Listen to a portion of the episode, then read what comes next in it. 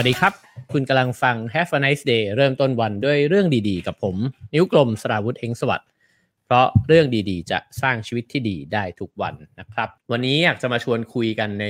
เรื่องของการเปลี่ยนแปลงนะครับ เรายังคุยกันอยู่ในเรื่อง remake เมื่อวานเราก็คุย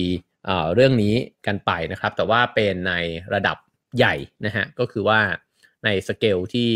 เป็นระดับโลกนะฮะหรือว่าระดับของสังคมนะครับ ทีนี้วันนี้เราก็ลองหดเข้ามา แต่จริงๆมันเชื่อมโยงกันอยู่นะฮะก็คือว่าการที่ภาพใหญ่มันเปลี่ยนตัวคนต่างๆ นานาเนี่ยก็ต้องเปลี่ยนไปด้วยเหมือนกันนะฮะก็ฉะนั้นวันนี้เราจะมาลองดูกันว่าแล้วในมุมของคนนะครับ จะต้องปรับตัวยังไงบ้าง ซึ่งคนเนี่ยมันก็ลิงก์กันกับทั้งนโยบายของภาครัฐนะครับ แล้วก็ นโยบายขององค์กรเอกชนด้วยนะครับว่าเออพอถึงยุคที่มันจะต้องเปลี่ยนเนี่ยแล้วเราจะเตรียมคนเนี่ยให้เป็นบุคลากรที่มันเหมาะกับโลกที่มันเปลี่ยนแปลงไปเร็วขนาดนี้แล้วก็ถูกโควิดเนี่ยเร่งให้มันเร็วขึ้นไปอีกเนี่ยได้ยังไงบ้างนะครับ แล้วก็ในมุมของตัวเราเองเนี่ยเราเองก็จะปรับเปลี่ยนตัวเองได้ยังไงบ้างนะครับก็ก่อนจะเข้าสู่เนื้อหาก็ขอบคุณนะครับสปอนเซอร์ของเราก่อนนะครับ ประกันสุขภาพส่วนบุคคล Signature Care จากซิกนานะครับสนับสนุนทุกการรุกของคนไทย ให้คุณรุกไปได้ไกลกว่าจุดที่เคยล้มซิกนาคิดและทำเพื่อชีวิตที่ดีของคุณนะครับ ขอบคุณซิกนานะครับ แล้วก็ฝากกดไลค์กดแชร์กันเหมือนเคยนะครับ ถ้าเกิดว่าใครเข้ามาดูแล้วนะครับ ก็ทาง Facebook คนละ 1 แชร์นะครับ แล้วก็ถ้าดูทาง YouTube ก็ฝากกด subscribe นะครับกันไว้ด้วยนะฮะ ใครจะกดไลค์กดเลิฟก็ตามใจชอบได้เลยนะครับ แล้วก็เช่นเคยฮะ สามารถที่จะร่วมสนับสนุน Have a nice day นะครับ เข้ามาได้ทางเบอร์บัญชีที่ขึ้นไว้ บนหน้าจอด้วยเช่นกันนะครับ วันนี้พิเศษนิดนึงนะครับก็คือว่าถ้าใครเล่น Clubhouse ด้วยนะครับ วันนี้เนี่ยผู้เขียนหนังสือเล่มนี้นะฮะที่ผมหยิบขึ้นมาเล่านะครับ ก็คือ The Great Remake นะฮะคือดรสันติธานเสถียรไทยนะครับ ให้เกียรติมาร่วมห้อง Clubhouse กับเราด้วยนะครับ ซึ่งพอเล่าหนังสือจบแล้วอาจจะเล่านานนิดนึงนะครับ คุณต้นสน ถ้าเกิดว่ามีธุระอะไรก็สามารถออกไปทำก่อนแล้วกลับเข้ามาตอน8โมงได้เช่นกันนะฮะแต่ก็น่าสนใจมากครับ เพราะว่าผู้เขียนจะ มาพูดคุยนะฮะเพื่อต่อยอดกับเราด้วยนะฮะถ้าเกิดว่าเพื่อนผู้ฟังที่ที่ฟังอยู่แล้วก็เล่นขับเฮาส์นะครับ ก็อาจจะมีช่วงเวลาที่จะให้ได้ตั้งคำถามกับคุณสันติทานด้วยนะครับ โอเคครับผมวันนี้มาพูดถึงหนังสือเล่มนี้กันอีกครั้งหนึ่งนะครับ The Great Remake นะฮะเมื่อวานเราคุยกันไปถึงภาพใหญ่นะครับ วันนี้เราลองมาดูเรื่องของคนกันบ้างนะครับ ซึ่งก็จะหยิบเอาเนื้อหา ในช่วงที่4นะครับก็คือสร้างคนเพื่ออนาคตนะฮะที่ผู้เขียนเนี่ยได้เขียนถึงคนว่าเราจะต้องเตรียมตัวยังไงนะฮะมาเล่าสู่กันฟัง พยายามจะเล่าโดยกระชับนะครับ แล้วก็คิดว่าจะครอบคลุมประมาณหนึ่งนะฮะถ้าสนใจในรายละเอียดที่มันละเอียดจริง ๆ หรือว่าลึกขึ้นไปอีกนะครับ ก็สามารถซื้อหนังสือเล่มนี้เนี่ยมาอ่านกันได้แบบละเอียดละเอียดเลยนะครับ เป็นหนังสือที่ผมอ่านแล้วก็รู้สึกว่ามัน กระตุ้นเร้าสมองนะครับ แล้วก็เปิดโลกแล้วก็ให้ข้อมูลมุมมองใหม่ ๆ เยอะเลยนะครับ โอเคครับ ในช่วงเกินนำนะฮะของของ part เนี้ยนะฮะก็คือเขาเล่าว่าไอ้คำว่า remake เนี่ยจริง ๆ แล้วเนี่ยมันนิยามของมันคืออะไรนะครับ คือมันก็ถ้าพูดถึงวงการหนังแบบที่เมื่อวานเราพูดกันไปนะครับ ก็เหมือนกับการเอาหนังเก่าหรือว่าเกมเก่าเนี่ยนะฮะมาทำใหม่โดยใช้ โครงเรื่องเดิมเนี่ยเป็นจุดตั้งต้น คือเป็นเพียงแค่จุดตั้งต้นเท่านั้นนะฮะ มันก็แตกต่างจากการ reset เพราะ reset มันก็คือกลับไปล้มกระดานใช่ไหมครับ เหลือศูนย์แล้วก็ค่อยเริ่มต้นจากจุดที่แบบแทบจะว่างเปล่าเลยนะครับ แล้วมันก็ต่างกับ remaster ด้วยก็คือแค่เอาของเก่าเนี่ยมาอัปเกรดใหม่ โดยที่อาจจะมีภาพสวยขึ้นนะฮะ เทคโนโลยีที่ดีขึ้นเท่านั้นนะครับ แต่ว่ารีเมคเนี่ยมันคือตรงกลางระหว่างนั้นน่ะมันมี มันมีวัตถุดิบเก่าๆอยู่นะครับ มันมีข้อดีมีสิ่งที่เรามีอยู่เนี่ยอยู่ในตัวอยู่ในสังคมนะครับ แต่ว่าเราจะเติมอะไรเข้าไปยังไงใหม่ดีนะครับ ซึ่งการรีเมคเนี่ยมันก็คือการพยายามสร้างเวอร์ชั่นใหม่ของตัวเอง ให้มันดีกว่าเดิมนะครับ แต่คำสำคัญที่จะต้องขีดเส้นใต้คือว่าโดยไม่ยึดติดกับกรอบเดิมๆ เพราะว่าในโลกที่มันหมุนเร็วขนาดนี้ใช่ไหมฮะถ้าเกิดว่าเราเนี่ยยึด อยู่กับสิ่งเดิมของเราว่าฉันเนี่ยถนัดอะไร ฉันเคยประสบความสำเร็จอะไร ฉันเรียนอะไรมานะครับ แล้วก็ฉันอาจจะเคยทำธุรกิจนั้นขายของอันนั้นอันนี้ให้บริการนั้นนี้เนี่ยแล้วประสบความสำเร็จเนี่ยมันก็อาจจะอ๋อมันอาจจะฉุดรั้งเราไว้ก็ได้นะครับ แทนที่ถ้าเกิดว่าเราเปิดออกไปเรียนรู้สิ่งใหม่นะครับ ผสมกับผสมวัตถุดิบใหม่ ๆ เข้าไปในตัวเนี่ยเราอาจจะได้ความคิดสร้างสรรค์ใหม่ๆเนี่ยมาสร้างตัวตนใหม่ของเราได้มากกว่า ผมว่านี้เนี่ยเป็นคำพูดที่ถ้าพูด เร็วๆ มันจะผ่านเลยไปนะครับ แต่ว่ามันเป็นคุณสมบัติสำคัญมากเลยของในยุคสมัยนี้ใช่ไหมครับ เพราะว่าเราเนี่ยมักจะเผลอไปว่าเราจะให้นิยามตัวเองเนี่ยด้วยกรอบเดิมๆเสมอนะฮะลองถามตัวเองดูก็ได้ว่าเราเนี่ยนิยามตัวเองว่าเป็นใครแบบไหนเหมาะที่จะทำงานอะไรนะครับ แล้วเรานิยามมันเนี่ยด้วยกรอบความคิดแบบไหน ผมว่าเนี้ยจะทำให้เราเห็นตัวเองชัดว่าเราติดอยู่กับกรอบไหนนะฮะ แล้วก็ยิ่งในวิกฤตอย่างโควิด แบบนี้เนี่ยมันก็มีโอกาสอย่างที่เมื่อวานได้เล่าถึงภาพใหญ่ที่หนังสือเล่มนี้เล่าไว้นะฮะว่าในธุรกิจหลาย ๆ ธุรกิจเนี่ยก็อาจจะมีทั้งโอกาสเพิ่มขึ้น แล้วก็โอกาสที่ลดลงใช่ไหมฮะถ้าเกิดว่าเราไปเกาะกลุ่มเอาโอกาสเดิม ๆ ไว้ แล้วก็ไม่ปรับตัวเลยเนี่ยก็นอกจากจะเสียโอกาสใหม่แล้วเนี่ยก็อาจจะทำให้อ่มันเหมือนกับมีหินที่ถ่วงเราไว้ด้วยเช่นกันนะครับ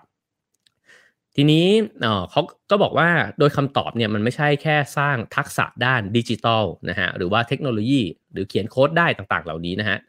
แล้วก็ยังยึดติดอยู่กับความคิดหรือว่า mindset เนี่ยแบบเดิมๆนะครับ แต่ว่ามันจำเป็นที่จะต้องอไม่ใช่เพียงแค่เพิ่มทักษะ แต่ว่ามันต้องปรับ mindset ของเราเนี่ยให้มันไปด้วยกันกับโลกยุคใหม่ด้วยนะครับ ซึ่งเดี๋ยววันนี้จะไล่เรียงกันไปนะฮะว่ามันควรจะมีคุณสมบัติใหม่ๆเนี่ยอะไรเติมเข้าไปในตัวบ้างนะครับ ผมว่าเป็นประโยชน์ กับเพื่อนๆผู้ฟังแน่นอนนะฮะมาถึงบทแรกนะครับก็คือทักษะที่ขาดไม่ได้ในยุคหลังโควิดนะครับอันนี้น่าจะเป็นสิ่งที่หลายคนตั้งคำถามและสนใจกัน เพราะว่ามันมักจะมีคำถามใช่ไหมครับ ว่าตกลงแล้วเนี่ยอาชีพอะไรบ้างที่มันจะมาแรงนะฮะหลังจากที่โควิดมันเกิดขึ้นแล้วนะครับ แล้วเวลาที่เราเห็นมีสิบอาชีพหรือว่า 10 ธุรกิจที่กำลังมาแรงนะครับ เราก็จะเห็นว่าคนเนี่ยแชร์กันเยอะมากเลยนะฮะ แต่ดรสันติธานเนี่ยก็บอกว่าความจริงคำถามที่มันสำคัญกว่าเนี่ยมันไม่ใช่ว่าอาชีพไหนมาแรง แต่มันคือทักษะอะไรบ้างที่มันจำเป็นนะฮะหลังจากเนี่ยที่มันเกิดโควิดขึ้นแล้วนะครับ ซึ่งไอ้คำว่าทักษะเนี่ยมันก็ทำให้เราตั้งต้นได้ดีนะฮะแล้วก็เหมือนกับถ้าเราจะลงทุนทั้งเวลาทั้งเงินทั้งการเรียนรู้พลังงานเนี่ยนะฮะไปกับ การที่จะเติมทักษะเข้าไปเนี่ยเราจะต้องใส่อะไรเข้าไป และทำยังไงเราถึงจะมีสิ่งเหล่านั้นนะครับ ทักษะข้อที่1นนะฮะก็คือกลุ่มทักษะที่ทำให้เราอยู่ร่วมกับเทคโนโลยีได้นะครับหนังสือเล่มนี้เนี่ยเขาก็แบ่งทักษะออกเป็น 2 อย่างนะฮะก็คือทักษะดิจิทัลเนี่ยนะฮะแบบพื้นฐานเนี่ยก็คือว่าสามารถใช้ประโยชน์ แล้วก็ใช้บริการนะฮะ พวกดิจิทัลต่างๆเนี่ยได้เป็นอย่างดีนะครับ ก็คือสามารถที่จะเรียนรู้ออนไลน์ได้นะฮะเรียนทางไกลได้ทำธุรกิจทำธุรกรรมต่างๆเนี่ยได้นะครับ ก็คิดว่าหลายๆ คนก็น่าจะมีทักษะนี้เนี่ยกันบางคนก็คล่องแคล่วมากนะครับ แต่ว่าในยุคโควิดก็น่าจะเพิ่มพูนกันมาเยอะเหมือนกันนะฮะแล้วก็รวมไปถึงภูมิคุ้มกันด้านดิจิทัลนะครับคำนี้น่าสนใจดีก็คือว่า ต้องเข้าใจด้านความเสี่ยงของโลกดิจิทัลด้วยนะครับก็คืออีกด้านหนึ่งไม่ใช่เพียงแค่ด้านประโยชน์เท่านั้นนะครับ เหมือนที่เมื่อวานแต้มก็ขึ้นมาพูดใน Clubhouse นะครับถึงเรื่องว่าอ๋อพวก privacy ต่างๆ นานานะครับข้อมูลต่างๆของเราเนี่ยมันจะถูกเอาไปใช้ยังไงบ้างนะฮะเรื่องพวกนี้ก็เป็นคอนเซิร์นที่มาพร้อมเทคโนโลยีด้วยเช่นกันนะครับ แล้วก็อย่างที่ 2 ก็คือทักษะดิจิทัลชั้นสูงนะฮะก็คือว่าสามารถที่จะดีไซน์ สร้างโปรแกรมเทคโนโลยีได้นะครับ ก็พวกทักษะด้าน coding นะฮะ Big Data ปัญญาประดิษฐ์ AI ทั้งหลายเหล่านี้นะครับ ก็อันนี้ก็ถ้าใครมีก็จะยิ่งเป็นที่ต้องการสูงในตลาดแรงงานนะครับ ก็โอ้โห ผมอ่านแล้วผมก็มีความเหนื่อยนะฮะ เพราะว่าเหมือนกับเราโตมาอีกยุคหนึ่งนะฮะสำหรับเด็กรุ่นใหม่ๆเนี่ยเขาก็คงจะมีทักษะเรื่องพวกนี้เนี่ยเก่งกันมากกว่าคนรุ่นผมนะครับ แต่ว่าอันนั้นก็ไม่ใช่ข้ออ้าง เพราะว่า ตัวคนรุ่นผมเองก็จำเป็นจะต้องเรียนรู้สิ่งเหล่านี้ด้วยเช่นกันนะครับ ข้อ2นะฮะก็คือกลุ่มทักษะที่ทำให้เทคโนโลยีเนี่ยมันทำแทนเราไม่ได้ อันนี้ก็เป็นพอยต์สำคัญนะครับ เพราะว่าเราก็ได้ยินมากขึ้นเรื่อยๆ ว่าหุ่นยนต์จะมาแย่งเราทำงาน AI กำลังจะมาทำให้แรงงานทั้งหลายเนี่ยลำบากใช่ไหมครับ ก็หนังสือเล่มนี้เนี่ยบอกว่ามันมีอยู่ 3 ทักษะด้วยกันนะฮะที่จะยังสามารถที่จะ อยู่เหนือกว่า AI นะฮะหรือ AI เนี่ยต้องใช้เวลาแหละกว่าจะมาจะมาเท่ากันกับมนุษย์ได้นะครับ อันที่ 1 ก็คือการคิดเชิงวิพากษ์นะครับ อันที่ 2 ก็คือการคิดสร้างสรรค์ และอันที่ 3 ก็คือการแก้ปัญหานะครับ ซึ่ง 3 สิ่งนี้มันร้อยเรียงเชื่อมโยงกันอยู่นะครับ คิดวิพากษ์คิดสร้างสรรค์ แก้ปัญหา ซึ่งจะว่าไปเนี่ยถ้าอะไรอย่างหนึ่งมันเกิดขึ้นไม่ได้ก่อนเนี่ย มันก็จะไม่เกิดอย่างอื่นด้วยเหมือนกันนะครับ ผมคิดว่าการคิดเชิงวิพากษ์น่าจะสำคัญ แล้วก็ถ้าลองถามว่าบรรยากาศแบบไหนที่มันจะสร้างความคิดเชิงวิพากษ์ได้ใช่ไหมครับ มันก็ต้องเป็นบรรยากาศที่มีความปลอดภัยในการที่เราจะคิดนะครับ ในการที่เราจะนำเสนอความคิดนะฮะเสรีภาพในการแสดงความคิดเห็นในการพูดนะฮะก็น่าจะสำคัญ แล้วก็การเปิดโอกาสให้ตั้งคำถามนะครับ อย่างในห้องเรียนเนี่ยเออถ้าเกิดเราจะยกมือถามครู หรือสงสัยในสิ่งที่ครูครูสอนเนี่ยมันน่ากลัวไหมนะฮะในสังคมถ้าเราจะยกมือถามอะไรสักอย่างมันน่ากลัวหรือเปล่านะครับ แล้วก็สิ่งเหล่านี้เนี่ยมันเราอยู่ในโลกที่มันถามได้ไหมนะฮะถ้าถามไม่ได้มันวิพากษ์ยากนะฮะคือเราจะไปคิดต่อกันยังไง แล้วก็ถ้าคิดวิพากษ์ไม่ได้ มันก็คิดสร้างสรรค์ลำบากครับ เพราะว่ามันก็เหมือนกับกรอบเนี่ยมันแคบมากนะฮะพอมันไม่ได้มันไม่ได้ฝึกการคิดมาให้ถามนู่นถามนี่ให้ไม่เชื่อเนี่ย โหมันก็เหมือนกับเราจะชินกับการที่จะยอมในความคิดเดิมๆนะครับ หรือว่าสิ่งต่างๆสิ่งต่างๆ ที่มันมีอยู่เนี่ย มันก็คงเป็นแบบนั้นละมั้ง มันก็ไม่ต้องสร้างสรรค์อะไรมากนะครับ และนั่นนำมาสู่การที่เราก็จะแก้ปัญหาไม่เป็นด้วย เพราะว่าเราไม่มีช้อยส์ของการที่จะคิดวิธีการแก้ปัญหาที่มันแตกต่างหลากหลายมากพอนะครับ ก็ 3 ทักษะนี้นะครับ ถ้ามีลูกมีหลาน ก็อาจจะจำเป็นนะฮะที่จะต้องทำให้เขา มีทักษะเหล่านี้ แต่ผมว่าตัวเราเองก็ด้วยเช่นกันนะครับ แล้วก็ยังคิดถึงว่าสังคมเองเนี่ยก็จำเป็นเหมือนกันนะฮะที่จะต้องสร้างบรรยากาศที่ให้เกิด 3 ทักษะเนี่ยให้ได้โดยเร็วเลยนะครับ แล้วก็คุณสันติทานเนี่ยก็บอกว่า เพราะฉะนั้นเนี่ยไอ้ทักษะแบบนี้มันก็เกิดจากการบ่มเพาะด้วยนะฮะไอ้เรื่องของการเชื่อฟังท่องจำทำสอบเนี่ยมันอาจจะไม่ค่อยเหมาะกับโลกยุคปัจจุบันแล้วนะฮะ คือเข้าไปนั่งเรียน แล้วก็เหมือนกับเป็นถ้วยเปล่า แล้วก็รออาจารย์เนี่ยเทความรู้ลงไปนะครับ แล้วก็จำจำจำจำจำเพื่อที่จะไปสอบในแบบที่เราใช้ความจำเท่านั้นเนี่ยสิ่งเหล่านี้มันอาจจะมันอาจจะทำให้ไอ้สามทักษะที่ว่าเนี่ยไม่ค่อยงอกเงยสักเท่าไหร่นะครับ ข้อ3นะฮะก็คือกลุ่มทักษะที่ทำให้เราเนี่ยอยู่กับ 1 ความไม่แน่นอน 2 ก็คือการล้มล้มลุกเนี่ยล้มลุกคุกคลานนะครับ แล้วก็ 3 ก็คือการเรียนรู้นะครับ ความไม่แน่นอนล้มลุกเรียนรู้นะครับ ซึ่งก็อาจจะผสมรวมกันเนี่ยได้เป็นคำว่า resilience นะฮะก็แน่นอนว่าความไม่แน่นอนเนี่ยมันเกิดขึ้นออย่างชัดเจนมากในโลกยุคปัจจุบันนะครับ เทคโนโลยีที่มันเร่งสปีดขึ้นขนาดนี้นะฮะมันก็ทำให้ทุกชีวิตเนี่ยล้วนแล้วแต่ไม่แน่นอนด้วยกันทั้งสิ้นนะฮะสิ่งที่ทำอยู่ได้ดีก็โดน disrupt ไป แล้วก็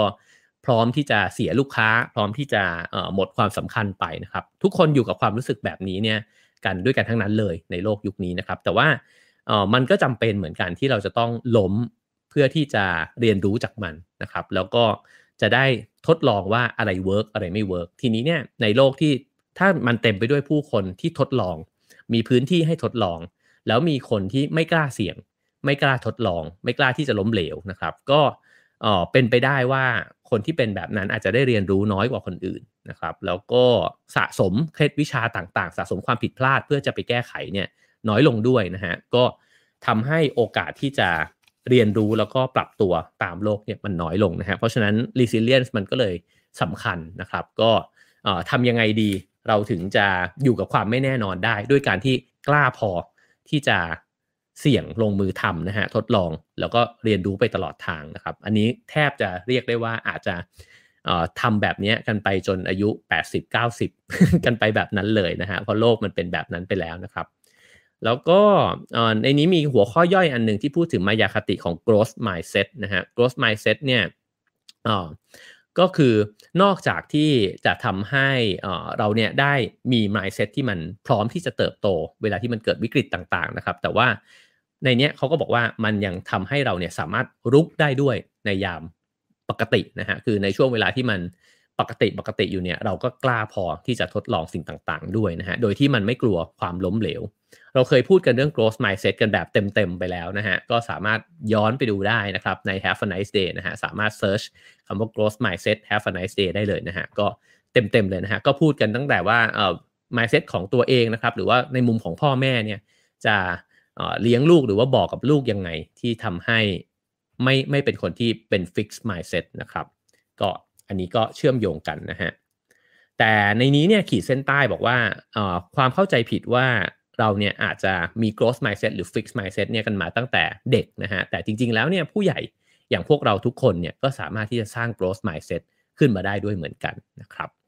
กลุ่มที่ 4 ก็คือกลุ่มทักษะที่เราจะพาคนอื่นไปให้รอด แล้วก็โตไปด้วยกันนะฮะ ซึ่งอ๋อสิ่งนี้เนี่ยมันเหมือนกับว่าในโลกยุคปัจจุบันมันโตเดี่ยวไม่ได้นะมันต้องพาแล้วก็ขับเคลื่อนเนี่ยไปด้วยกัน อาจจะต้องพึ่งพาคนอื่นคนอื่นก็พึ่งพาเรานะครับ เดี๋ยวจะมีเรื่องของปัญญารวมหมู่นะฮะก็คือว่าเราจำเป็นจะต้องพึ่งพาสมองของกันและกันเนี่ยเพื่อที่จะคิดค้นอะไรใหม่ๆนะฮะหาโอกาสหาทางออกใหม่ ๆ ได้ ฉะนั้นทักษะเหล่านี้เนี่ยมันก็เลยสำคัญทักษะเรื่องของความเป็นผู้นำนะฮะการเข้าอกเข้าใจคนอื่นคำยอดฮิตนะฮะ empathy empathy ก็เคยคุยกันไปแล้วเหมือนกันนะครับใน Have a nice day นะฮะ เซิร์ชได้เช่นกันนะครับ แล้วก็ communication อันนี้นี่คือเราพูดกันแบบหลายตอนมากนะครับ ก็จริง ๆ ตอนอ่านก็แอบดีใจนะครับ ที่เนื้อหาใน Have a nice day เนี่ยมีหลาย ๆ ทักษะนะครับที่ในหนังสือ The Great Remake เนี่ยพูดไว้นะครับ ก็คิดว่าน่าจะเป็นประโยชน์นะฮะก็ 3 ทักษะนี้นะครับ leadership นะฮะ empathy แล้วก็ communication นะครับ ผมว่าเเวลาอ่านเนี่ยอาจจะไม่ได้คิดว่าอ่านผ่านไปเฉย ๆ แต่ว่า มันพออ่านแล้วรู้สึกว่าเราเนี่ยจะไปฝึกสิ่งเหล่านี้เพิ่มเติมขึ้นได้ยังไงบ้างนะครับ แล้วก็หาวิธีการในการที่จะเติมทักษะเหล่านี้เข้าไปในตัว เพราะว่าถ้าเราสื่อสารได้ไม่ดี เราก็อาจจะเสียโอกาสในการที่จะได้เอ่อได้ปัญญานะครับ ได้ความรู้จากคนอื่นๆนะครับ แล้วก็การที่มีเอมพัตตีเนี่ยมันก็จะทำให้เราสามารถทำงานร่วมกับคนอื่นนะครับ แล้วก็แบ่งปันไอเดียผสมต่อยอดกันเนี่ยได้มากขึ้นไปอีกนะฮะ คือโลกทุกวันนี้มันเปิดพื้นที่เนี่ยให้เราได้เจอคนเนี่ยได้ง่ายขึ้นนะฮะแล้วก็มีโอกาสได้ไปแบ่งปันความคิดคนอื่นนะฮะมา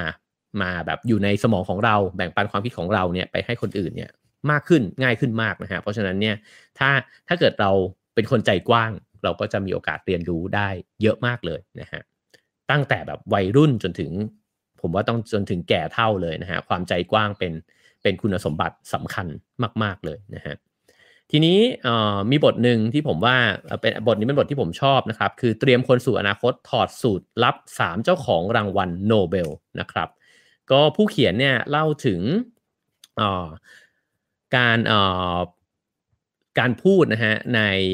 เวทีพูดเนี่ยในงาน World Economic Forum นะครับที่เมืองดาวอสในปี 2020 นะครับ โดยที่มีเจ้าของรางวัลโนเบลเนี่ยสามท่านมาพูดนะครับ ซึ่งก็ สามท่านนะฮะได้แก่คนแรกก็คือโจเซฟสติกลิสนะฮะเป็นนักเศรษฐศาสตร์รางวัล Nobel Prize เนี่ยนะฮะสาขาเศรษฐศาสตร์ แล้วก็ได้สาขาสันติภาพเนี่ยจากรายงานเรื่องโลกร้อนเนี่ยในปี 2007 ด้วยนะครับ ซึ่งก็เป็นอาจารย์ของผู้เขียนด้วยนะฮะโหเท่มากเลยนะฮะท่านที่ 2 ก็คือศาสตราจารย์โรเบิร์ตชิลเลอร์นะครับก็ได้โนเบลในสาขาเศรษฐศาสตร์ด้วยเช่นกันนะครับ ท่านท่านที่ 3 ได้สาขาฟิสิกส์นะฮะก็คือไบรอันชมิดนะฮะ ซึ่งก็เป็นนักดาราศาสตร์ที่ค้นพบว่าจักรวาลเนี่ยขยายตัวในอัตราเร็วมากขึ้นเรื่อยๆนะครับ คราวนี้ทั้ง 3 คนเนี่ยมาพูดถึงเคล็ดลับของการเรียนรู้น่าสนใจมากใช่ไหมฮะเพราะว่าคนเก่งขนาดนี้เนี่ยมาบอกถึงเรื่องการเรียนรู้เนี่ยถ้าเราได้รู้เทคนิคเราก็อาจจะเก่งได้สักนิดหนึ่งของเขาก็ยังดีนะฮะ ก็เริ่มตั้งแต่เอ่อสติ๊กลิสนะฮะเขาก็เล่าว่าในสมัยเด็กเนี่ย ในอเมริกานะครับในรัฐอินเดียนาเนี่ยก็มีปัญหาเรื่องความไม่เท่าเทียมทางเพศเนี่ยเยอะนะครับ ก็เลยทำให้ผู้หญิงเก่งๆเนี่ยไม่มีโอกาสจะได้ไปทำงานที่ตัวเองอยากทำนะฮะก็หลายคนเนี่ยที่เก่งๆเลยมาเป็นครู แล้วก็เป็นโชคดีของเขานะครับที่ได้เจอครูเก่งๆเนี่ยเยอะเลยนะฮะซึ่งครูที่เขาว่าเก่งเนี่ยก็คือคนที่สอนให้ตั้งคำถามนะครับมากกว่าที่จะ หาคำตอบนะฮะคือจริงหาคำตอบมันก็สำคัญ แต่ว่าการตั้งคำถามเนี่ยมันสำคัญมากๆนะฮะแล้วก็เลยเป็นจุดเริ่มต้นที่ทำให้เขาเนี่ยอยากที่จะเรียนรู้นะครับ ก็อันนี้ก็เป็นทริคแรกนะครับ ก็คือว่าให้ความสำคัญกับคำถามเนี่ยมากกว่า ก็สมมุติว่าถ้าเกิดว่าเราอยากจะสอนลูก หรือว่าถ้าเราเป็นครูอาจารย์ในยุคนี้นะครับ ก็คิดว่าการที่กระตุ้น ให้นักเรียนสงสัย แล้วก็อยากหาคำตอบของสิ่งต่างๆ เนี่ยอาจจะสำคัญมากกว่าการที่อาจารย์เนี่ยถือเอาชุดคำตอบเนี่ยเดินมาแล้วก็มาบอกว่า เธอฟังครูนะ แล้วจริง ๆ แล้วสิ่งต่างๆ เหล่านี้เนี่ยมันเป็นดังต่อไปนี้นะซึ่งในในวิธีการแบบนั้นเนี่ยมันก็เหมือนกับตัดความอยากในการเรียนรู้ไปนะครับ แล้วก็ในนี้เนี่ยเขาก็เขียนบอกว่าอาจารย์ที่รู้คำตอบดีที่สุดเนี่ย แล้วก็เชื่อว่าเด็กเนี่ยควรจะฟังผู้ใหญ่นะฮะอย่าสงสัยสิ่งเหล่านี้เนี่ยมันก็เหมือนกับไปปิดกั้นคำคำถามนะฮะของเด็กๆนะครับแล้วก็จริงๆแล้วเนี่ยชีวิตเนี่ยการเรียนรู้เนี่ยมันเกิดขึ้นหลังเรียนจบมากกว่าอีกนะฮะฉะนั้นเราจะแทนที่เราจะอยากหาความรู้ เราจะมีทักษะในการที่แสวงหาความรู้ด้วยตัวเองเนี่ยได้ยังไงให้ดีขึ้นได้เรื่อยๆนะครับฉะนั้นการตั้งคำถามมันก็เลยสำคัญนะครับ อันที่2นะฮะเขาบอกว่าอยากเห็นหรือว่าสังเกตการนะครับ ก็คืออาจารย์สติกลิสเนี่ยก็เล่าว่า ตอนที่เขาโตขึ้นมาในรัฐอินเดียนาเนี่ยนะครับเศรษฐกิจมันก็ตกต่ำแล้วก็โรงงานเนี่ยก็ย้ายออกไปหมดนะฮะเขาก็เลยเห็นความลำบากของผู้คนแถวบ้านทุกวันเลยนะฮะแล้วก็เลยอยากเรียนวิชาที่มันสามารถพัฒนาเศรษฐกิจได้นะครับ แล้วก็ตั้งใจว่าจะเรียนเศรษฐศาสตร์นะครับ พอไปเรียนเศรษฐศาสตร์เนี่ยก็พบกับความผิดหวัง เพราะว่าคนส่วนใหญ่เนี่ยก็เชื่อในกลไกตลาดนะครับ อย่างไม่ลืมหูลืมตา แล้วก็โดยที่ไม่ได้ดูความจริงนะฮะว่ากลไกตลาดเนี่ยที่มันปราศจากกติกาที่ดีเนี่ย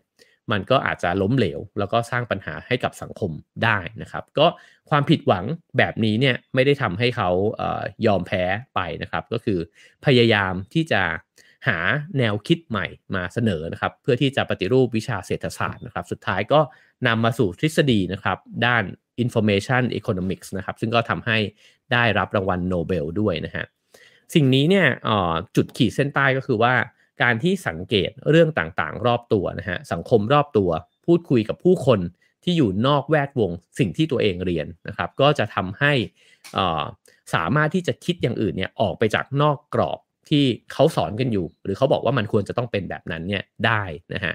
ไอความอยากรู้อยากเห็นแบบนี้เนี่ยมันก็เลยสำคัญนะครับ ผมคิดว่านี้เป็นตัวอย่างที่น่าสนใจ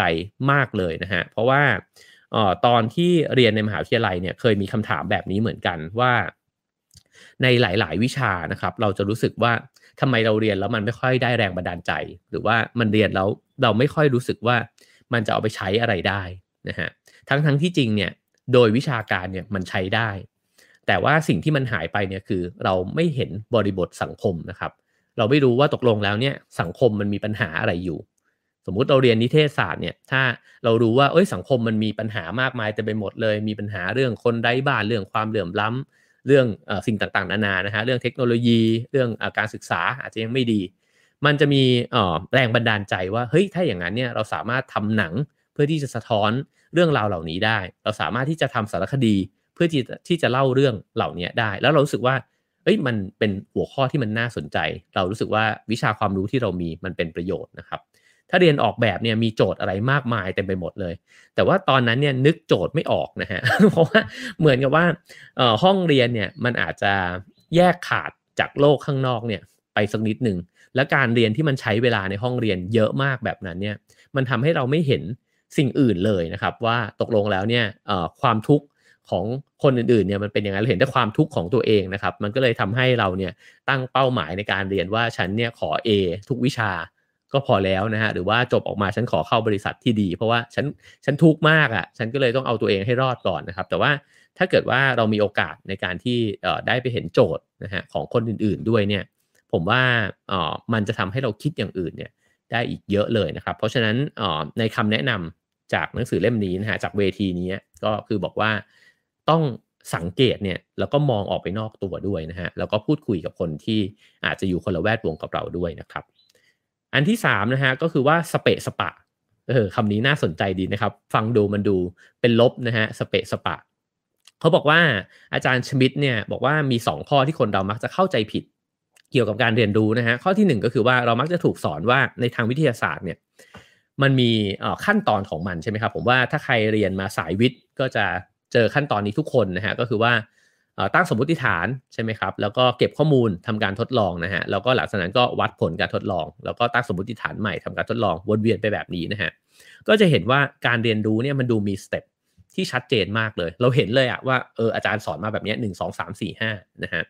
แล้วมันก็ถ้าทำไปตามแบบเนี้ยเราจะได้เรียนรู้อะไรบางอย่าง แต่ในความเป็นจริงแล้วเนี่ยขั้นตอนของการทดลองและเรียนรู้เนี่ยมันสะเปะสะปะกว่านั้นเยอะนะฮะคือพอเส้นมันขีดชัดเนี่ยผมว่าส่วนหนึ่งมันก็ fix เราด้วยเหมือนกัน ก็คือว่ามันนึกว่าเออมันต้องเป็นไปตามแบบนั้น แล้วมันไม่ค่อยสนุกนะฮะแต่จริงๆเนี่ยถ้าเราคิดว่าไอการทดลองแล้วมันล้มเหลว แล้วก็เออแก้ไขมันไปแล้วก็ทดลองแล้วก็แก้ไขแบบนี้ไปเรื่อยๆเนี่ยแล้วมันอาจจะไม่ได้เจอไอ้เจ้าคำตอบเนี่ยภายในเวลาอันรวดเร็วก็ได้นะครับ เราก็จะรู้สึกใหม่ว่าเอ้ยถ้าอย่างนั้นเนี่ยทั้งการเรียนรู้แล้วก็ทั้งชีวิตเราเนี่ยมันก็คือการทำแบบเนี้ยไปตลอดตลอดเวลานะครับ แล้วก็อยู่มาในบางช่วงมันอาจจะค้นพบอะไรบางอย่างใหม่ ๆ ขึ้นมา แล้วก็ในบางช่วงมันก็อาจจะเออยังค้นไม่พบนะครับ ซึ่งมันก็เป็นเรื่องปกตินะฮะแต่ว่าออสิ่งที่ สิ่งที่มันจะช่วยถ้าเกิดว่าเราคิดแบบนี้มันก็จะทำให้เรากล้าที่จะหลงทางนะครับ กล้าที่จะไปลองทำอะไรก็ไม่รู้ที่มันอาจจะไม่เกี่ยวกับสิ่งที่เราเรียนมา สิ่งที่เราทำงานอยู่นะครับ แต่ว่าก็ทำทำไปก่อนนะฮะหลงทางออกไปบ้างออกนอกลู่นอกทางนะฮะในความหมายที่ดีนะครับ ไปบ้างนะครับไอสิ่งเหล่านั้นเนี่ยมันถึงอาจจะสร้างนวัตกรรมทางความคิดได้นะฮะแต่ว่าออ ดรสันนิธานเนี่ยเขาก็บอกว่ามันก็ตรงกันข้ามกับระบบการเรียนในหลาย ๆ ประเทศนะฮะก็น่าจะเป็นประเทศแถวนี้ด้วยนะครับ ที่จะบีบให้เราเนี่ยนักเรียนเนี่ยเลือกในสิ่งที่ตัวเองจะต้องเลือกอะ่ะ เช่น คุณจะเลือกวิทย์คณิตสินภาษาสินคำนวณแบบนี้นะครับ แล้วก็พอเลือกแล้วเนี่ยมันก็ค่อนข้างจำกัด แล้วเราก็ถูกบีบให้จะต้องถนัด ในเรื่องนั้นไอ้ความถนัดตอนแต่ก่อนเนี่ยมันอาจจะเคยเป็นเรื่องที่ดีนะครับ ความเชี่ยวชาญความถนัด แต่ในยุคนี้เนี่ยไอ้ความถนัดแบบแคบๆเนี่ยอาจจะไม่ค่อยดีแล้วก็ได้นะครับ แล้วก็นอกจากนั้นเรายังถูกบีบให้จะต้องออได้คะแนนให้สูงๆด้วยนะฮะแทนที่เราจะรู้สึกว่าเออการเรียนเนี่ยมันสนุกแล้วก็มันก็จะได้ทดลองนู่นนี่ได้คิดนู่นคิดนี่เต็มไปหมดนะครับ ก็อันนี้ก็เป็นเรื่องที่ หน้าที่จะปรับเปลี่ยนด้วยเหมือนกันนะครับ ถ้าเกิดว่าเป็นในส่วนของระบบด้วยนะฮะข้อ2นะครับก็คือที่ความเข้าใจผิดเกี่ยวกับการเรียนรู้นะฮะก็คือเข้าใจว่าเราเนี่ยจะต้องเป็นผู้เชี่ยวชาญในด้านใดด้านหนึ่งนะฮะแล้วก็บางครั้งเนี่ยคนที่ไม่เชี่ยวชาญเนี่ยไม่กล้าพูดนะฮะ แล้วก็ส่วนคนที่ขึ้นชื่อว่าเป็นกูรูเนี่ยก็จะไม่ฟังใคร ผมชอบบรรทัดนี้มากเลยนะ คือคนที่ไม่เชี่ยวชาญก็จะคิดว่าเออฉันแสดงความคิดเห็นอะไรเนี่ยไปแบ่งปันกับคนอื่นเนี่ยไม่ได้นะฮะส่วนคนที่รู้สึกว่าตัวเองเชี่ยวชาญมากเนี่ยก็ใจแคบคือนึกว่าฉันเก่งในด้านนั้นเนี่ยอยู่คนเดียวนะครับ แต่เขาก็บอกว่าจริงๆเนี่ยไอการที่เราไม่เชี่ยวชาญเนี่ยแหละที่มันทำให้เกิดความคิดสร้างสรรค์และนวัตกรรมขึ้นมานะฮะเพราะว่าเออมันก็ ยังไม่รู้อะว่าจริง ๆ แล้วทางออกมันเป็นไงหรือมันเป็นอะไรได้อีกนะฮะแล้วก็มองปัญหาเนี้ยในมุมใหม่ มันก็จะคิดสิ่งใหม่ ๆ เกิดขึ้นมาได้นะครับ ฉะนั้นเนี่ยก็เลยเชียร์ให้ลองเดินสเปะสปะดูบ้าง ไม่ต้องเดินตามถนนเส้นหลักเนี่ยที่เขาบอกว่ามันต้องทำไป 1 2 3 4เนี่ยตลอดเวลานะครับแล้วก็มาถึงพาร์ทสุดท้ายนะฮะเขาบอกว่าอาจารย์ทั้ง 3 ท่านเนี่ยก็ยกคำคมขึ้นมานะฮะบอกว่าวิทยาศาสตร์เนี่ยมันก้าวหน้าได้ทีละงานศพนะฮะก็คือว่า แต่ละความคิดแต่ละการทดลองเนี่ยมันอาศัยความภาคเพียรนนะฮะมุ่งมั่นเนี่ยอย่างยาวนานมากเลย มันอาจจะต้องใช้เวลาจนข้ามชั่วหนึ่งชีวิตคนนะครับ อันนี้เนี่ยตอนที่ผมเคยได้ยินคำนี้ว่าวิทยาศาสตร์ก้าวหน้าได้ทีละงานศพก็มีการตีความที่มันที่มันต่างไปอีกนิดนึงนะฮะว่าจริง ๆ แล้วเนี่ยเขาบอกว่านวัตกรรมกับวิทยาศาสตร์เนี่ยที่มันมีไอเดียใหม่ ๆ ยากเนี่ยเพราะว่ามันมีผู้รู้นะฮะที่เกิดมาในยุคสมัยนั้น นะครับ จริง ๆ มันเป็นไปได้ทุกอย่างเลยนะฮะการเมืองนะครับ หรือว่าความรู้หรืออวัฒนธรรมต่างๆ นานาเนี่ยมันก็จะมีตัวพ่อของศาสตร์นั้นอยู่ใช่ไหมครับ แล้วก็บางครั้งเนี่ยการข้อเสนอใหม่ๆ ความคิดใหม่ๆ มันถูกเสนอขึ้นมาเนี่ย มันก็จะถูกยี้แล้วก็บอกว่า โอ้ยอะไรมันไม่ตรงกับสิ่งที่สิ่งที่กระแสหลักเขาคิดกันแบบนั้นนะฮะหรือว่าไม่ตรงกับที่ผู้เชี่ยวชาญคนนั้นเนี่ยเขาเคยบอกไว้ แต่พอคนในยุคหนึ่งเนี่ย ได้ล้มหายตายจากไปแล้วเนี่ยไอ้ต้นไม้ใหม่ๆ หน่อความคิดใหม่ๆเนี่ยมันก็เลยผุดขึ้นมาได้นะครับมันมีที่ทางให้กับความคิดใหม่ๆ ผุดขึ้นมาได้นะครับฉะนั้นเนี่ยมันก็เป็นสิ่งน่าย้ำเตือนเหมือนกันนะครับทั้งใน 2 มุม ทั้งในมุมที่หนังสือบอกนะครับแล้วก็ในมุมที่เมื่อกี้แชร์ไปก็คือว่าถ้าเกิดว่าเราเป็นองค์กร เราจะทำยังไงให้เราเนี่ยไม่เป็นไม้ใหญ่ที่มันขัดขวางการเติบโตของความคิดใหม่ๆนะครับถ้ามันเป็นสังคมเนี่ย สังคมแบบไหนที่มันไม่ปิดกั้นต้นไม้ใหม่ๆนะฮะที่มันจะงอกเงยขึ้นมานะครับ ก็ก็น่าคิดเพราะไม่งั้นเนี่ย มันก็กลายเป็นว่าเราก็จะอยู่กับเรื่องเดิมๆนะฮะกับความคิดเดิมๆไปตลอดนะครับเขาก็บอกว่าเออซึ่งการมองแบบนี้การมองว่าเออสิ่งหนึ่งที่มันจะสำเร็จมันต้องอาศัยความเวลาที่ยาวนานนะครับ ก็จะทำให้ องค์กรต่างๆ แล้วก็สังคมเนี่ยมองถึงกระบวนการที่มันยาวนาน ผมว่าก็บุคคลด้วยนะครับ ซึ่งถ้าเกิดว่าเราไม่มีความอดทนต่อความล้มเหลวเนี่ยมันก็จะสร้างนวัตกรรมได้ยากนะฮะเพราะว่าผมชอบคำเขียนในนี้มากเลยที่เขาบอกว่ามันอาจจะไม่มีรันเวย์ที่ยาวพอให้บินขึ้น โอ้ เป็นคำเปรียบเทียบที่เห็นภาพมากเลยนะฮะว่าการที่จะแบบทยานขึ้นไปเนี่ยจากภาคพื้นดินเนี่ย มันก็ต้องวิ่งยาวประมาณหนึ่งนะฮะไม่งั้นเครื่องบินมันเชิดหัวขึ้นไปไม่ได้นะครับถ้าเกิดว่าเราไม่มีรันเวย์ให้ทดลองล้มเหลวเรียนรู้ แล้วก็ใช้เวลาประมาณหนึ่งเนี่ยเครื่องบินมันก็บินไม่ขึ้นนะครับโอเคครับผมมาถึงอันเรื่องของความรู้ที่หมดอายุบ้างนะครับ อย่างที่บอกนะครับว่าเราจะเล่าเฉพาะเป็นเหมือนกับหัวข้อนะฮะแล้วก็ถ้าอยากอ่านรายละเอียดนะครับ ก็เชียร์ให้ไปหาหนังสือมาอ่านนะครับ เพราะว่า ผมว่าเป็นหนังสือที่อ่านแล้วน่าจะได้คิดแล้วก็มีประโยชน์มากเลยนะฮะเออเรื่องของความรู้ที่หมดอายุเนี่ย อันนี้อันนี้มันถูกพูดถึงบ่อยขึ้นเรื่อยๆใช่ไหมครับว่าความรู้ที่เรามีเนี่ยอยู่มาวันหนึ่งมันอาจจะออไม่ได้ไม่สามารถที่จะใช้ หรือมันไม่ได้สำคัญเนี่ยแบบเดิมอีกต่อไปแล้วนะฮะพอความรู้มันหมดเร็วขึ้น สิ่งที่มัน จะต้องทำตามไปด้วยมันคืออะไรนะฮะก็คือถ้ามันหมดไปแล้ว เราก็ต้องเติมความรู้ใหม่เข้าไปใช่ไหมครับ ก็ต้องเรียนรู้สิ่งใหม่ ๆ เข้าไปอีกนะฮะแล้วก็เขาบอกว่าเราคำถามก็คือว่าเรารู้ตัวแล้วหรือยังว่าไอ้เจ้าความรู้เนี่ยมันกำลังบูดเน่า ซึ่งผู้เขียนเนี่ยเปรียบเทียบความรู้เนี่ยกับนมนะฮะว่านมเนี่ยพอสภาพอากาศมันเปลี่ยนสมมติว่าโลกมันร้อนขึ้นเนี่ยนมมันอาจจะบูดเร็วขึ้นก็ได้นะครับแล้วความรู้เนี่ยมันกำลังบูดไปเรื่อยๆนะฮะอ๋อซึ่งถ้ามองกัน มันมีอีกตัวหนึ่งที่ที่ไม่ใช่นมนะฮะซึ่งมันก็คือทักษะที่ผู้เขียนเนี่ยเขาเปรียบเทียบว่ามันคือวายนะครับก็คือว่าความรู้เนี่ยถ้าเก็บไว้พักหนึ่งเนี่ยเดี๋ยวมันบูดไปละใช้ไม่ได้เสียไปแล้วนะฮะแต่วายเนี่ยยิ่งหมักบ่มเท่าไหร่เนี่ยมันก็ยิ่งรสชาติดีนะครับฉะนั้นเราควรจะหมักบ่มทักษะเนี่ยมากกว่าที่จะที่จะไปยึดติดกับความรู้นะครับ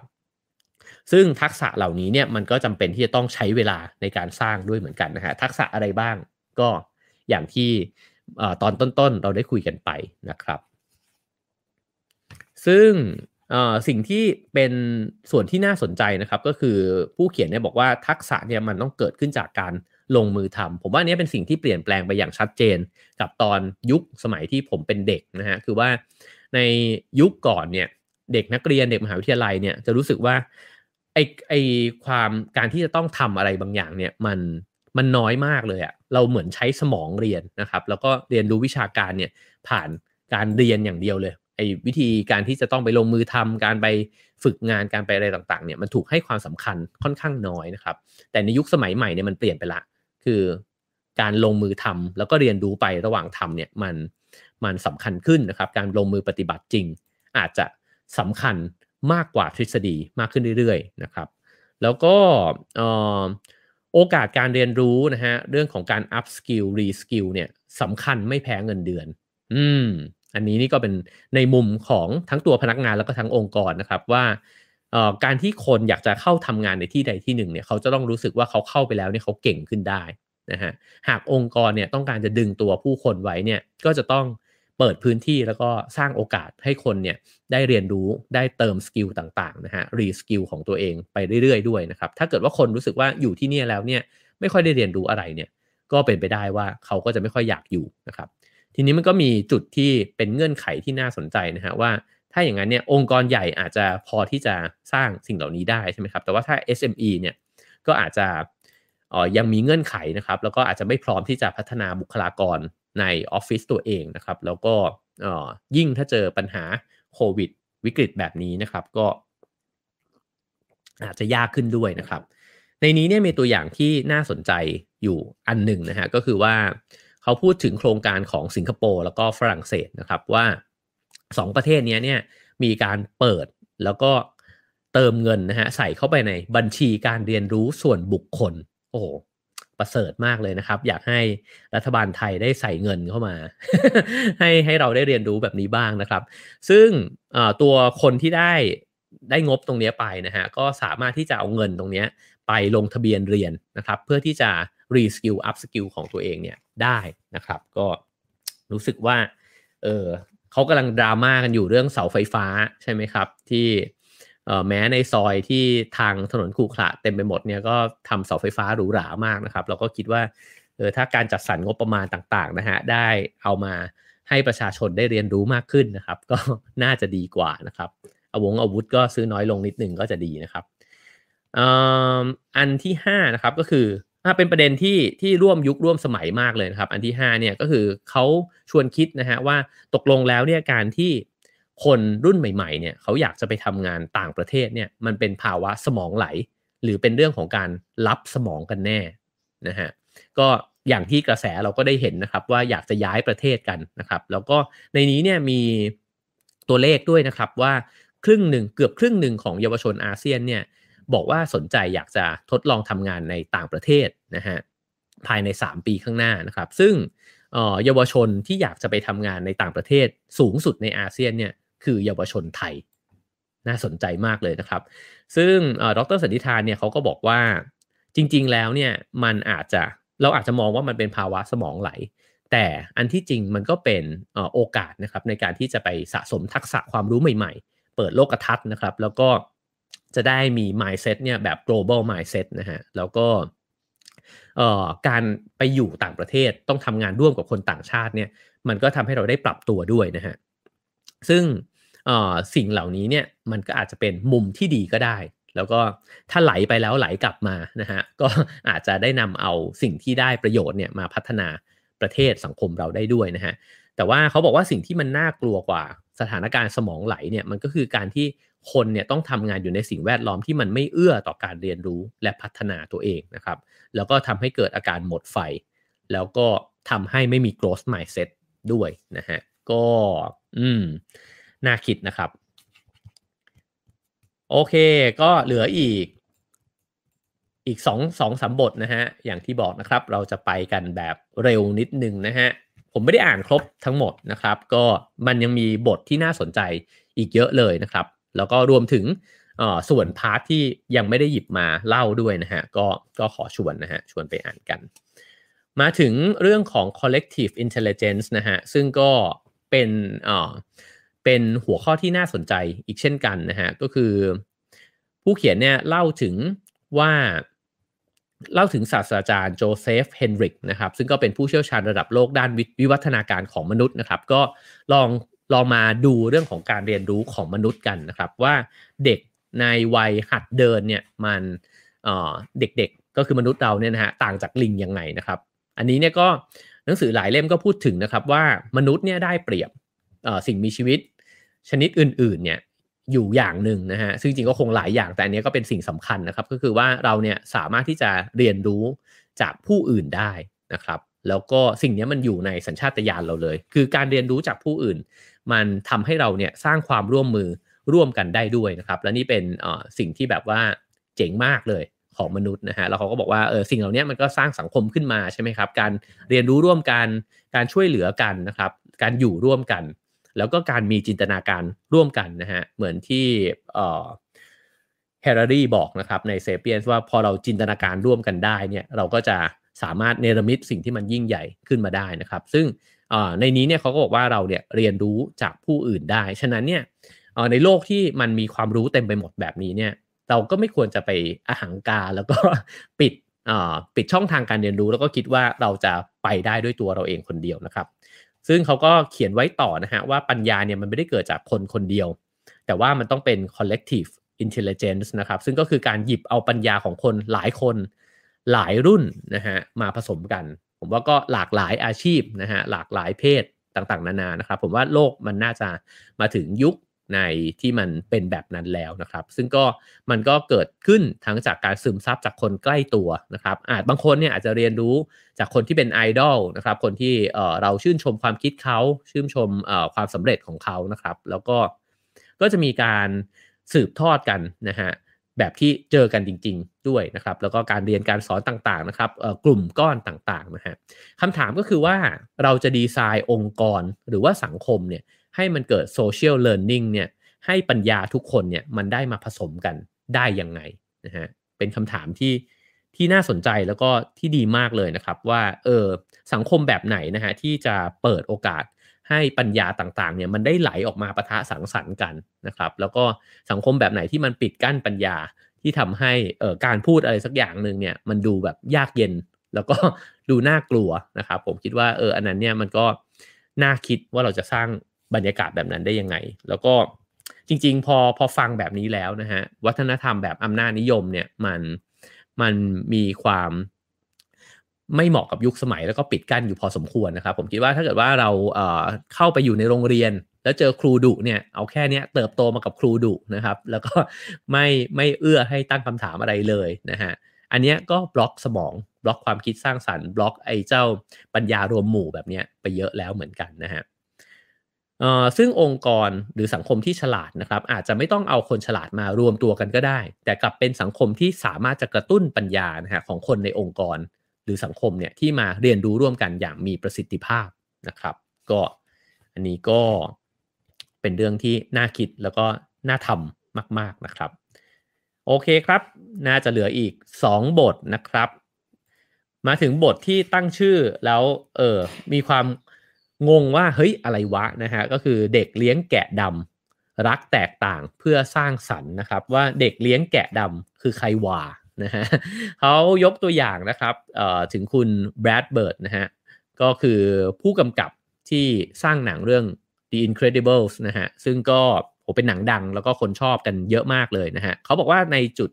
แรก ๆ ของการสร้างหนังเรื่องนี้ขึ้นมาเนี่ยมันมีตัวละครตัวหนึ่งชื่อไวโอเลตนะครับก็เเป็นเด็กผู้หญิงวัยรุ่นขี้อายคนหนึ่งผมจำไม่ได้ละ ดูนานมากแล้วเลยนะฮะ ซึ่งไอ้เจ้าไวโอเลตเนี่ยมันจะมีผมยาวเนี่ยมาปิดหน้านะฮะ ซึ่งเขาจะต้องคอยสะบัดผมเนี่ยอยู่ตลอดเวลานะครับเพราะเขาขี้อายใช่ไหมฮะ ทีนี้เนี่ยพอ character มันเป็นแบบนี้แล้วเนี่ยมันก็ท้าทายฝั่งเทคโนโลยีว่าเขาจะวาดผมออกมาเนี่ยด้วย CG เนี่ยยังไงให้ผมมันสลวยสวยเก๋นะฮะเหมือนผมจริง ก็ปรากฏว่าในยุคนั้นเนี่ยมันก็ยังทำไม่ได้นะครับแล้วก็บรรดาผู้เชี่ยวชาญในออฟฟิศเนี่ยก็บอกว่ามันอาจจะต้องใช้เงินเนี่ยหลายร้อยล้านดอลลาร์นะฮะถ้าจะทำให้มันพลิ้วได้แบบนั้น หรือว่าใช้เวลาเป็น 10 ปีเลยนะครับก็ว่าง่ายๆว่าถึงทางตัน งั้นจะยังไงดี จะให้มันไม่มี character นี้ไหม หรือว่าเอาผมออกไปเลยไหมนะครับ ซึ่งผู้กำกับเนี่ยก็ไม่เลือกทางนั้น แต่ว่าเลือกทางที่พยายามที่จะทำมันให้ได้นะฮะ วิธีการของเขาเนี่ยน่าสนใจคือว่าเขาไปรวมเอาแกะดำในบริษัทนะครับ มารวมกันไว้ในทีม ถามว่าแกะดำคือใคร แกะดำเนี่ยคือคนที่ไม่พอใจในสถานะปัจจุบันนะฮะของตัวเองที่บริษัทนะครับ แล้วก็รู้สึกว่าตัวเองเนี่ยเป็นคนนอก จริง ๆ ในทุกองค์กรในทุกทีมมันก็จะมีคนที่รู้สึกแบบนี้ใช่ไหมครับเขาอาจจะมีความคิดที่แตกต่าง มีวิธีการทำงานที่มันแตกต่างไปจากตัวบริษัทหรือว่าตัวทีมนะฮะซึ่งก็ บางทีก็จะทำให้รู้สึกว่าตัวเองเนี่ยเป็นแกะดำนะฮะแต่เขาเอามารวมกัน แล้วก็เหมือนกับบอกว่าอะทีมเนี้ยมาช่วยกันคิดให้เจ้าไวโอเลตเนี่ยมันสามารถที่จะสะบัดผมได้สลวยนะฮะก็ปรากฏว่าสุดท้ายเนี่ยทำสำเร็จนะครับแล้วก็ทำให้เจ้าหนัง The Incredibles เนี่ยก็ประสบความสำเร็จมากนะฮะแล้วก็ได้ออสการ์ไป 2 ตัวนะครับแล้วก็ทำเงินมากมายอย่างที่เรารู้กันนะครับ จุดที่น่าสนใจเนี่ยก็คือ ผู้เขียนเนี่ยพยายามจะสกิดให้คิดนะครับว่าจริง ๆ แล้วเนี่ยแกะดำเนี่ยมันมีพลังอยู่ แกะดำก็คือจริง ๆ เราไม่ค่อยชอบแกะดำใช่ไหมครับ สังคมที่ชอบความเชื่อฟังนะฮะความกลมกลืน ความสามัคคีใช่ไหมครับ เราก็จะรู้สึกว่าถ้ามันมีใครแบบว่าเป็นกบฏขึ้นมา หรือว่าตั้งคำถามเยอะๆเนี่ย เราจะรู้สึกว่า เอ้ย เรียกมาคุยหน่อยดินะครับ ถ้าเป็นในโรงเรียนก็ อาจจะต้องเรียกมาเฮ้ยเธอมีปัญหาอะไรมากหรือเปล่านะครับ ซึ่งไม่ได้หมายความว่ามันเป็นกบฏในทางที่ไม่ดีนะฮะแต่ว่ามันก็คือการมีความคิดมีคำถามที่น่าสนใจนะครับให้กับองค์กรให้กับทีมให้กับสังคมที่ตัวเองมีอยู่นะฮะซึ่งคนเหล่านี้เนี่ยน่าสนใจนะครับหนังสือเล่มนี้บอกว่าอย่างนั้นนะฮะว่าเขาอาจจะเป็นคนที่ไม่พอใจในสถานะปัจจุบัน เป็นคนที่มีมุมมองความคิดที่แตกต่างจากคนอื่นนะครับ แล้วก็ มีความต้องการที่จะเปลี่ยนแปลงองค์กรเนี่ยไปในทางที่ดีขึ้น ผมว่าคำถามประโยคสุดท้ายเป็นเรื่องสำคัญนะครับ ก็คือว่ามีความคิดถึงองค์กร มีความคิดถึงสังคมด้วยนะฮะว่าที่ตั้งคำถามมันไม่ใช่ว่าเพื่อตัวเองอะแต่ว่าก็อยากให้มันดีขึ้นด้วยนะฮะซึ่งสิ่งเหล่านี้เนี่ยมันก็ท้าทาย เพราะว่าถ้าผู้นำเนี่ยอยากจะดึงเอาแกะดำมาเป็นประโยชน์ กับทีมกับองค์กรเนี่ยผู้นำก็ต้องเก่งด้วยเหมือนกันนะฮะนั่นหมายความว่าผู้นำเนี่ยก็ต้องเห็นประโยชน์ แล้วก็เคารพในความคิดเห็นที่แตกต่างหลากหลายก่อนนะครับ ซึ่งถ้าเกิดว่าหากเรียกแกะดำเนี่ยมาร่วมงานแล้วไม่ให้โอกาสเขาเนี่ยเขาก็จะยิ่งไม่พอใจหนักขึ้นไปอีกแน่นอนนะฮะว่าแกะดำก็เหมือนม้าพยศแบบหนึ่งด้วยเหมือนกันนะครับสองเนี่ยก็คือถ้าผู้นำเนี่ยสามารถละลายพฤติกรรมของแกะดำกับแกะขาวเนี่ยให้ร่วมงานกันได้นะครับ อันนี้ก็อาศัย ความสามารถของหัวหน้าทีมอยู่พอสมควรนะครับ ซึ่งถ้าทำได้เนี่ยก็จะได้ประสิทธิภาพที่ดีขึ้นไปอีกนะฮะแล้วก็อีกอันหนึ่งที่เป็นทริคนะฮะของคุณแบรดเบิร์ดเนี่ยเขาก็บอกว่าตอนนั้นเนี่ยที่พิกซ่าเนี่ยจะทำทำหนังเรื่องนี้ขึ้นมานะครับเขาก็บอกว่าคนข้างนอกเนี่ยเขาคิดว่าทีมเราเนี่ยไม่มีไม่มีสิทธิ์ที่จะสร้างโปรเจกต์เนี้ยสำเร็จเลยนะฮะก็เหมือนกับเอาสิ่งนี้มาบิว ผู้คนในองค์กรในทีมว่าเฮ้ยถ้างั้นเราต้องร่วมมือกันละ ไม่ว่าคุณจะแกะดำแกะขาวอะ่ะคุณต้องจับมือกันเพื่อที่จะให้สตูดิโอของเราเนี่ยมันชนะคู่แข่งให้ได้นะครับ ซึ่งสิ่งนี้เนี่ยก็จะทำให้คนที่แตกต่างกันเนี่ยถ้ามันมีจุดหมายร่วมกันนะครับ มันก็อาจจะร่วมมือกันจนกระทั่งทำให้สิ่งนั้นเนี่ยมันสำเร็จลงได้นะครับ แล้วก็มีคำแนะนำอ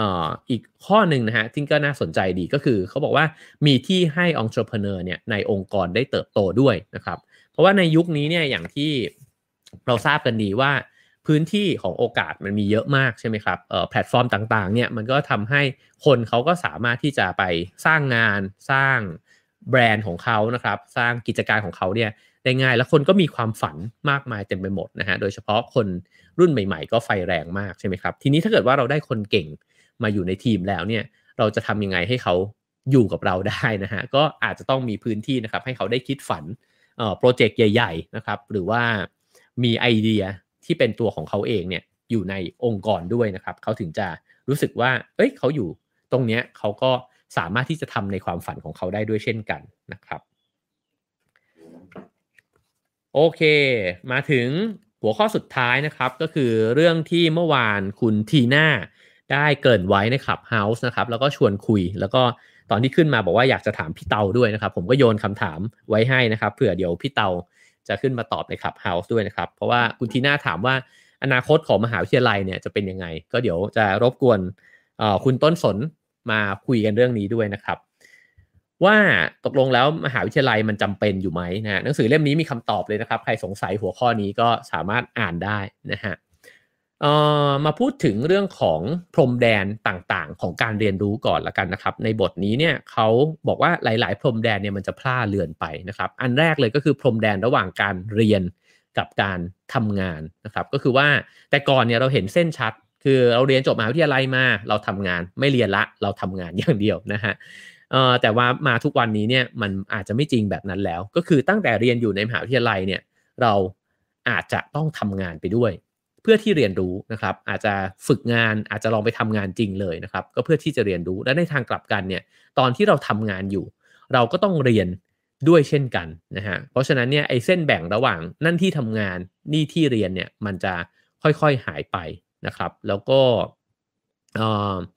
ระหว่างนั้นเนี่ย เราเราก็จำเป็นที่จะต้องเปลี่ยนตัวเองนะฮะแต่ก่อนเนี่ยเราสึกว่าฉันอยู่ในวัยทำงานใช่ไหมครับเวลาที่เราเรียกตัวเองแบบนั้นเนี่ยเดี๋ยวนี้มันอาจจะไม่มีคำนั้นแล้วก็ได้นะครับไอ้สามสเต็ปแบบที่เราเคยเล่ากันไปด้วยนะฮะก็คือ เรียนทำงานเกษียณนะฮะมันอาจจะไม่ได้เป็นอ่อสามขั้นบันไดแบบนี้อีกต่อไปแล้ว แต่ว่ามันคือเรียนทำงานเรียนทำงานเรียนทำงานเรียนทำงานเกษียณเมื่อไหร่ยังไม่รู้เลยนะครับ ก็ฉะนั้นเนี่ยอ่อเวลาที่ อายุเรามากขึ้นนะฮะแต่ว่าความรู้มันอายุสั้นลงเนี่ยก็เลยเกิดสิ่งนี้มากขึ้นด้วยนะฮะ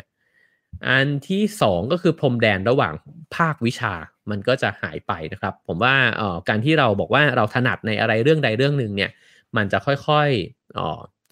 ไม่ค่อยเวิร์กมากขึ้นเรื่อยๆนะครับแล้วเราเองอาจจะต้องมีความหลากหลายในพรมแดนของความรู้เนี่ยมากขึ้นเรื่อยๆ ซึ่งสิ่งที่มันจะทำให้เรา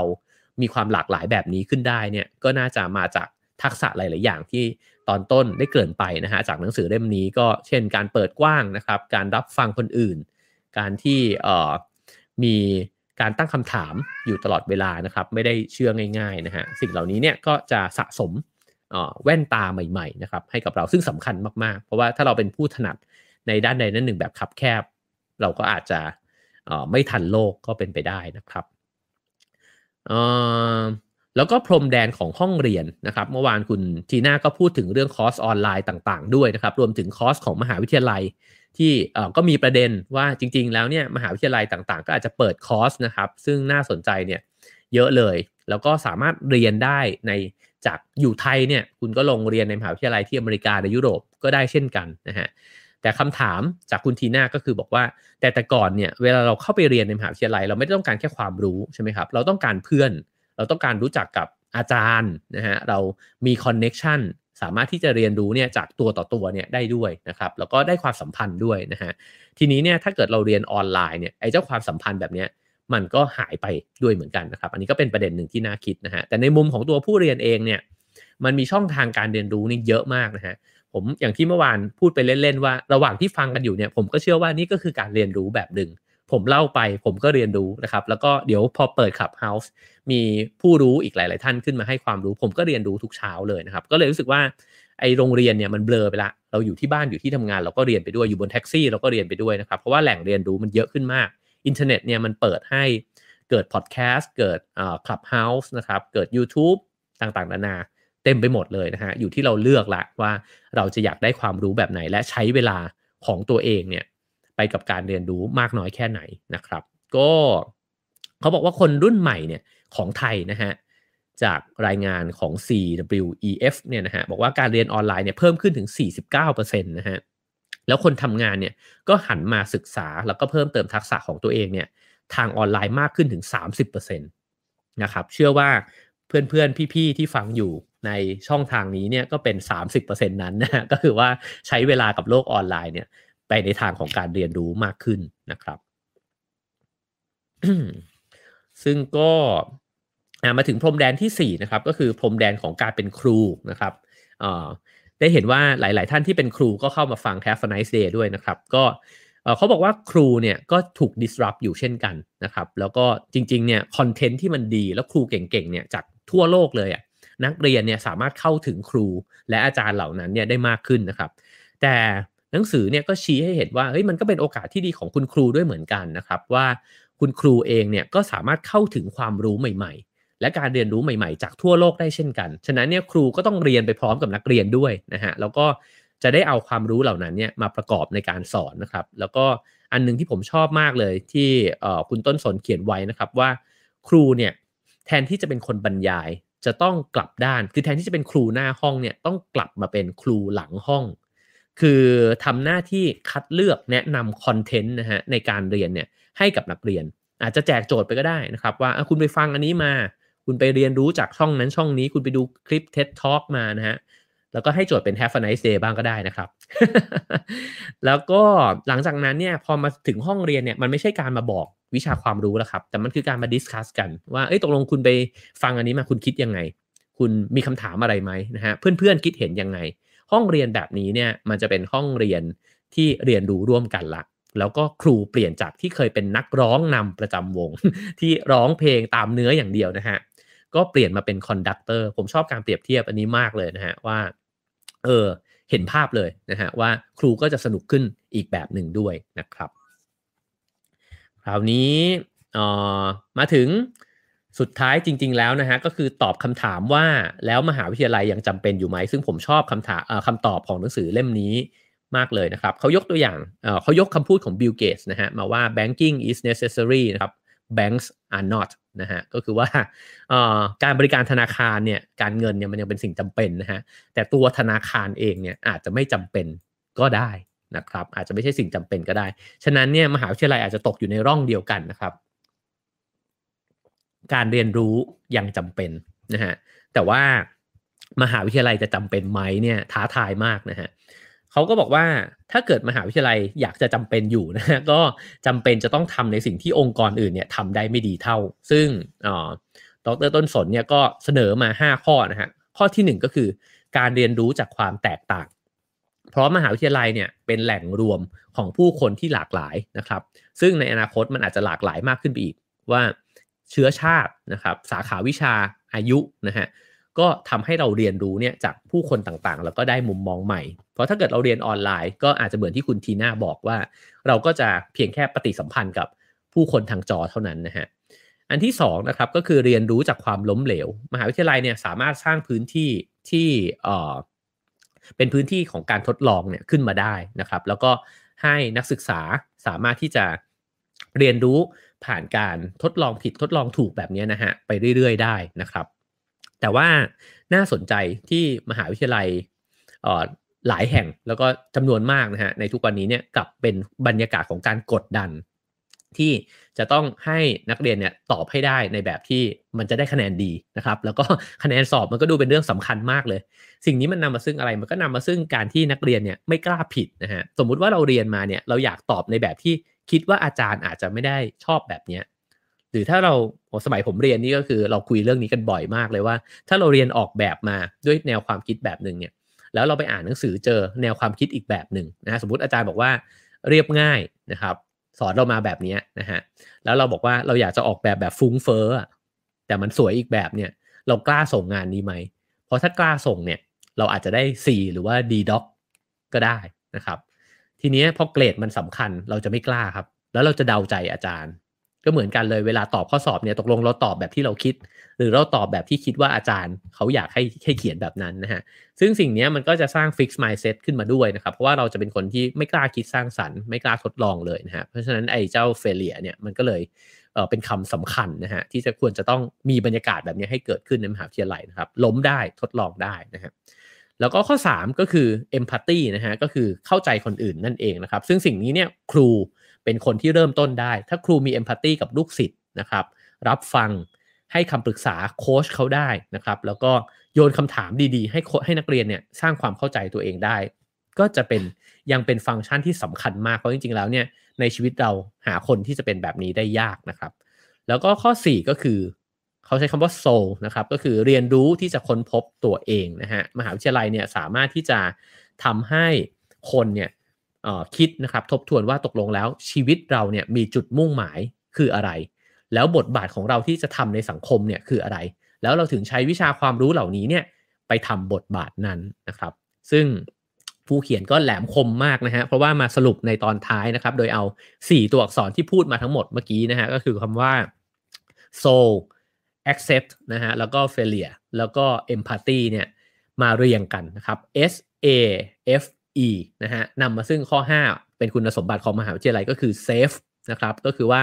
พื้นที่ปลอดภัยนะฮะคือมหาวิทยาลัยในโลกยุคใหม่เนี่ยควรจะเป็นพื้นที่ปลอดภัยให้กับนักเรียน ก็คือเป็นพื้นที่ที่จะเรียนรู้ได้จากสังคมที่หลากหลายนะครับไม่ปิดกั้นความคิดแบบใดแบบหนึ่งนะฮะ เรียนรู้ที่จะทดลองแล้วก็ล้มเหลวนะครับ เรียนรู้ที่จะเข้าใจคนอื่น แล้วก็เรียนรู้ในการที่จะหาโซลของตัวเอง ในการที่จะค้นพบตัวเองนะครับ ซึ่งถ้าเป็นแบบนั้นแล้วเนี่ยคนที่เข้าไปเรียนก็จะมีจิตใจที่เปิดกว้างนะครับ แล้วก็พร้อมที่จะเผชิญหน้ากับความเปลี่ยนแปลงความอ่อนไหวความแตกต่างทั้งหลายนะฮะแล้วก็รู้ว่าระหว่างที่เผชิญสิ่งเหล่านั้นอยู่เนี่ยตัวเองกำลังได้เรียนรู้สิ่งใหม่ ๆ อยู่ ซึ่งคำตอบของตัวผู้เขียนเนี่ยถามว่า ถ้าโลกอนาคตมหาวิทยาลัยยังสำคัญอยู่ไหม เขาตอบว่ายังสำคัญนะครับ แต่ว่าจะต้องสำคัญในแบบที่ปรับเปลี่ยนตัวเองเนี่ยให้เหมาะกับความต้องการของโลกยุคใหม่ด้วยนะครับ โอเคครับ วันนี้เนื้อหาทั้งหมดนะฮะก็ประมาณนี้นะครับ แล้วก็จากหนังสือเล่มนี้นะฮะผมโชว์ปกอีกครั้งหนึ่งถ้าใครสนใจนะครับ ก็สั่งซื้อได้ที่สำนักพิมพ์มติชนนะฮะหรือว่าตามร้านหนังสือก็น่าจะน่าจะมีแล้วนะครับ เป็นหนังสือที่ น่าจะทำให้เปิดโลกทัศน์นะครับ แล้วก็เตรียมตัวเองได้เยอะขึ้นนะครับ ก็หวังว่าจะเป็นประโยชน์นะครับ แล้วก็น่าจะได้คิดอะไรได้เตรียมทักษะนะครับ ทั้งกับตัวเองนะครับ แล้วก็ทั้งกับลูกหลานของเราด้วยนะครับ เชื่อว่าหลาย ๆ คนที่ดูอยู่ก็น่าจะมีลูกในหลาย ๆ ช่วงวัยกันด้วยนะครับ ก็จะได้เตรียมทักษะของทั้งตัวเราเองแล้วก็ลูก ๆ นะฮะให้เหมาะกับโลกยุคใหม่ แล้วก็คือจริงๆ ยุคใหม่มันก็คือวันนี้แล้วนะครับ ตั้งแต่วันนี้เลยนะครับ ก็เช่นเคยนะครับ สามารถกดคะแนนความพึงพอใจกันเข้ามาได้นะครับ ว่าฟังวันนี้แล้วเป็นยังไงนะฮะชอบไม่ชอบได้ประโยชน์ไหมนะครับ ก็คะแนน 5 4 3 2 1 0 เช่นเคยนะครับ แล้วก็ถ้าเห็นว่าเป็นประโยชน์นะครับ ใครดูทาง Facebook ก็ฝากกดแชร์กันสักคนละ 1 แชร์นะครับ แล้วก็ทาง YouTube นะครับ ใครเข้ามาดูครั้งแรกก็กด subscribe กันไว้ได้นะครับ มีคลิปความรู้ดีๆ อีกเยอะเลยนะฮะ แล้วก็ขอขอบคุณนะครับสปอนเซอร์ของเรานะครับ ประกันสุขภาพส่วนบุคคล Signature Care จาก Signa นะครับ สนับสนุนทุกการรุกของคนไทย ให้คุณรุกไปได้ไกลกว่าจุดที่เคยล้ม Signa คิดและทำเพื่อชีวิตที่ดีของคุณนะครับซิกหน้าก็มีแคมเปญล้มรุกเรียนรู้นะครับ ซึ่งก็ไปด้วยกันได้ดีมากเลยนะกับเนื้อหาที่พูดไปเมื่อกี้นะครับ ก็เป็นน่าจะเป็นหัวข้อของยุคสมัยใหม่นะฮะยุคนี้นะครับ resilience ถูกพูดถึงกันเยอะมากเลยนะฮะ ขอบคุณทุกๆ คนเลยนะครับที่ฟังอยู่นะฮะทางไลฟ์เดี๋ยวเราไปต่อกันใน Clubhouse นะครับ วันนี้พิเศษมากๆครับดรสันติธาเสถียรไทยนะครับ ให้เกียรติมาร่วมในห้อง Clubhouse ด้วยนะครับ ใครที่อยากฟังผู้เขียนพูดคุยต่อนะครับ ก็ขอเชิญที่ห้อง Clubhouse กันนะครับโอเคครับผมก็ขอบคุณทุกคนนะครับ แล้วก็ขอบคุณทุกคนที่ให้การสนับสนุน Have a nice day นะครับ ด้วยการ ร่วมด้วยช่วยกันนะครับ ในการโอนเงินเข้าบัญชีมาด้วยนะฮะขอบคุณมาก ๆ เลยนะครับ ก็เพื่อที่จะสนับสนุนทีมงานของเรานะครับ ให้ทำกันต่อไปได้เรื่อยๆนะครับ แล้วก็มาเป็นต้นทุนในการซื้อหนังสือเนี่ยแหละครับ ขอบคุณทุกคนมากๆครับ ผมแล้วเจอกันพรุ่งนี้นะครับพรุ่งนี้เราจะหยิบอีกเล่มใหม่นะฮะมาเล่ากันบ้างนะครับ แล้วก็เรียนรู้กันต่อไปแบบนี้ทุกวันนะครับ เจอกันพรุ่งนี้7โมงเช้านะครับ Have a nice day ครับผม